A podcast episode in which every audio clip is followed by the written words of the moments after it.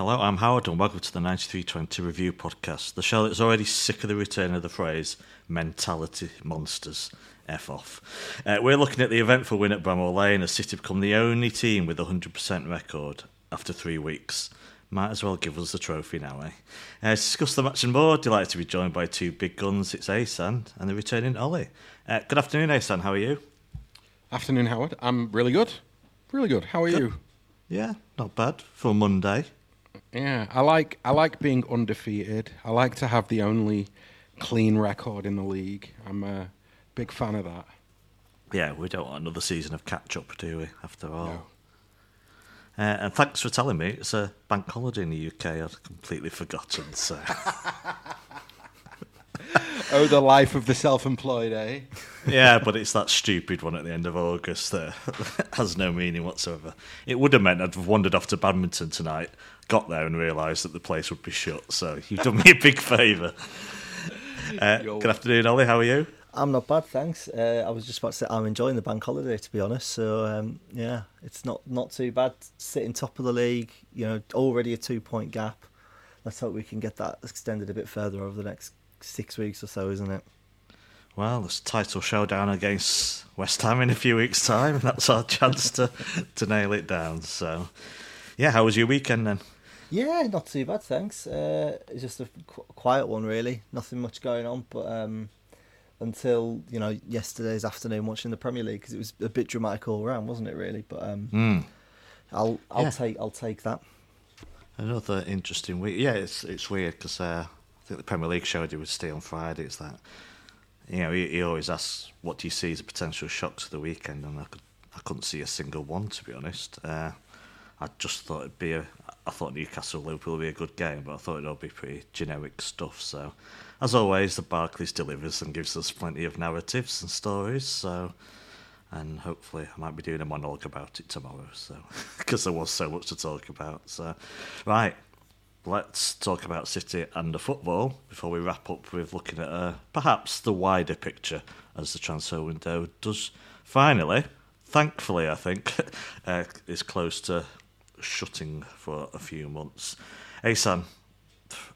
Uh, Friday show I listened to, and obviously I spoke to Hal, the Sheffield United fan, who to say he wasn't optimistic about this game would be the understatement of century. Now, obviously, City are expected to go into these games and win. Did you actually go into this game more confident than any you can think of in recent history? Because the way everyone was talking, it was pretty much a done deal. This match. Mm, I mean, I'm. I, think you know me well enough to know that I'm generally always uh, very optimistic about this City team and and whoever we we tend to come up against. So it didn't feel like a banana skin at any point in the build-up. No, fair No. enough. No, just it was. It, it- not even for me, it didn't, to be honest. Mm. I think you know what I think that un, unless something dramatic happens, or until we have a very dramatic and unexpected result, I feel as though this season I find myself the most calm and the most confident about anything in terms of opposition. I, I don't really. I can't. Im- yeah, as I say, until something changes, I can't imagine a situation where I go into a weekend not going, "We'll win this weekend." Anfield obviously is one where you go, yeah, you'll take the point and you'll run. Um, I, I think with all the fuckery that we've seen at, at Old Trafford down the years, I think that's the probably the other one where you take the point and run. But outside of that, I can't imagine there'll be many games, many weekends that I go into going, no, I don't expect City to win. and Spurs, obviously, just because. Yeah, but Ange is there now. It's a completely different show now. Ange is there. Yeah, we'll lose two 0 this time around instead. So, Oli, what about you? I've just like I've like I've won the treble, just be relaxed, and I'm still like sometimes going, "Ooh, Arsenal, All out to Fulham." But please, you know, if they drop points now, I'm like, it's August for God's sake, stop. It's not like Southampton at home in March in the middle of a title race and they're dropping two points. It's like.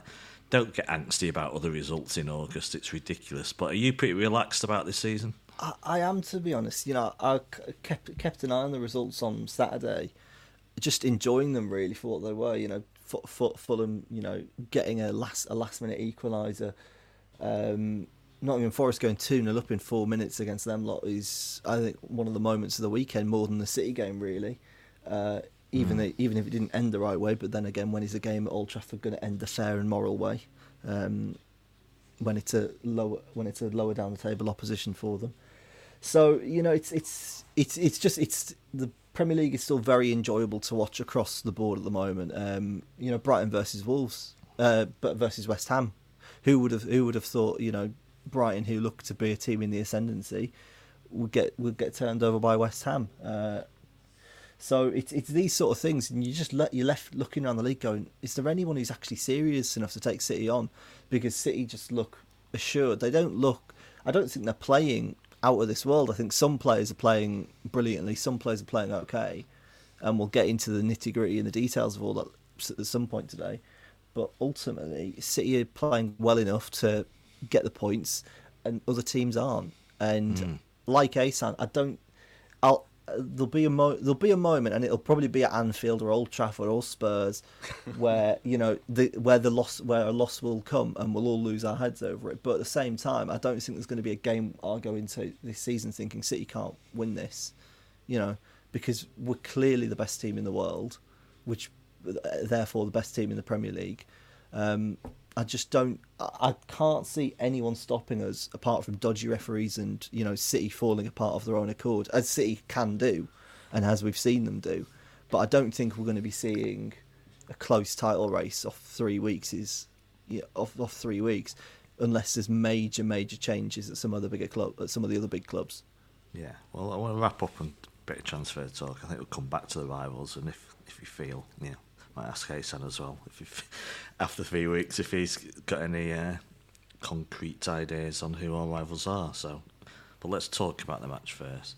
So, I feel even though he didn't start, I've got to talk about Phil Foden. So, Ahsan, the team. The first thoughts with the team is Phil Foden just can't catch a break. Mm. We want him to have the breakout season he's man of the match last week, so this week he, get, he gets the shits, and he's on the bench and has to travel alone. Uh, yeah, disappointing in so many ways because obviously we, I really, really want to see him as a creative force in this game. The Akanji was out too, so with that both of those in mind, obviously Foden travelled but wasn't fit to start. A few surprises with the team really. No, I mean, I think we do find ourselves in a, in a spot where the teams are going to end up picking themselves, even with a couple of injuries in the squad, just because of the smallness of the squad.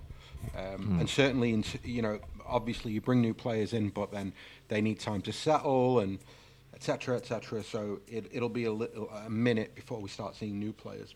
anyway, I look. Phil was ill. There's not a lot you can do about that. I, I completely take your point about the fact that it often feels as though he has a big game and then for whatever reason he's unavailable for the next one. But I, I just want to feel as though he's got the trust of the coaching staff. I think that's almost the most important thing for me right now. And so the fact that he didn't start because he was ill is, is actually absolutely fine. I think that, you know, I'd be having kittens if they were like, oh no, he's fit. It's just it was a tactical decision to not start him. Um, so yeah. that that's sort of where I was at with that one. And then, you know, for the rest of the team, it, it did sort of pick itself, but I feel as though it also picked the first half performance for us as well in many respects. Right, well, I'm not going to split this game into 10 minute sections, you'd be glad to know. So let's talk about that first half performance, Oli. Big caveat for me is like, well, the big thing I would point out is how I view a game at the time is often very different to how I view the game the day after when I sit down and think about it as a whole. And I think it's one of these games that fits into that criteria. So, the obvious, perhaps big question is was City really poor in that first half? No, I don't think uh, they, they're creative enough to win. It's just, you know, some strikers just have a bad day in front of goal. Um, you know, and Har- and Haaland had one. He, he, and we can also oh he's not scored in however many games or he's only got this many in however many games. Don't really think that's important. Uh, I think what what matters is is he is he actually getting involved? Is he taking the cha- is he taking the chances? You know, is or is he just not shooting at all, or is or is he just laying off? Same with Alvarez and his work. I think with him, you know, a lot of a lot of the a lot of the game he plays can look quite unpretty. It can it doesn't look the nicest, you know, but he's doing a lot of the grunt work, and then he's still you know having to finish off a try, trying to finish off a chance.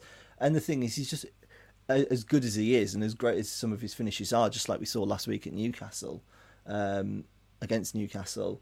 He's a great finisher, but he's not on the level of Haaland. He's not got that kind of ultra robotic sense of goal.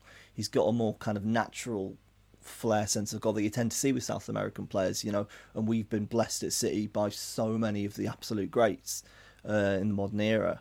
So uh, it's it, it's one of those frustrating ones because you think, oh, he's missed he's missed a penalty. We've had chances to score, but we're not ahead in the game. But you look back on it and think, actually, at the end of the game, it's fine.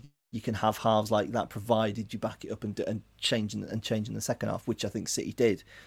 Um, and at the end of the day, we gave Sheffield United nothing. Um, we should have had a couple of a couple more penalties for bad for better or worse, knowing our record with them. But ultimately, I don't think we can be too disappointed when you know we're restricting a team to no shots on target in a first half, and we've had chances to score and you know control the game from there. Ahsan, similar question for you really. Uh, do you feel any different about that first half than you? You know, if I'd asked you the question at half time in the match, you, have you got a different view to it? Because I think I have. I mean, it's fine lines in a way. We could have been 3 0 up. We could have been 2 3 0 up at half time in that game, and yet you could we weren't, uh, and you could also say it looked very plodding and lacking creativity at times. To me, it just felt like exactly how you'd expect a game like this to go in a way, except we weren't clinical. But hey, it's August. I'm not that bothered. Were you not impressed at half time, or were you quite were you quite relaxed about it all? No, I was thoroughly unimpressed um, with the first half. I slightly disagree with Oli in that I, I, don't I don't actually think that we created much of anything, and the things that we did create weren't really. So I, I think that the, the first thing that you've got to look at is you've got to look at the way that Sheffield United set up, right? And that's like the lowest of low blocks that you're yeah. going to get. You've basically got a very narrow, very low block. Um, and there is almost a kind of. Uh, it's happened. It's happened quite a bit already. Three games in, but there's almost this sense of teams going, well, you know what? Grealish and Walker can have the ball. Fine, no problem. They can have the ball. They're not going to do anything with it anyway. Um, and we'll just stay narrow and we'll stay compact and, and nothing will really happen. And for me, that was really the pattern of the first half. I think the only real spark that we had or so the the only way that we seemed to be able to create any space was when Alvarez, with his running and his movement, I think that he he was the only player that, you know, he's just a, he's he's he's a very intelligent runner. Um, he's very he's very Argentinian in the sense that he's very aggressive in terms of how he protects the ball and how he gets to the ball. Um, and I think that, yeah, outside of that, and him, it just it, it wasn't very nice to watch, and I know that I know that there's like so everything you say is true and everything that Oli said is true. Like it's early in the season, there are games, there are halves that that aren't great. Yeah, it just happens. It happens with your best players on the pitch. Um, I think for me, the the worry would be more just the idea that we're shorn of our best, best player for about four months, yeah, which means that others need to show themselves. And I just felt, considering the opposition, and they are appalling, right? Considering the opposition, you have to be better than they were. Thanks for listening to the first 15 minutes of the show. To listen to the full podcast and all our contents, including reviews, previews, analysis, quizzes, and much more, go to 9320.com to sign up now, or simply click the link in the description. So, what are you waiting for? Go to 9320.com now for the best, most passionate, impartial coverage of Manchester City and beyond.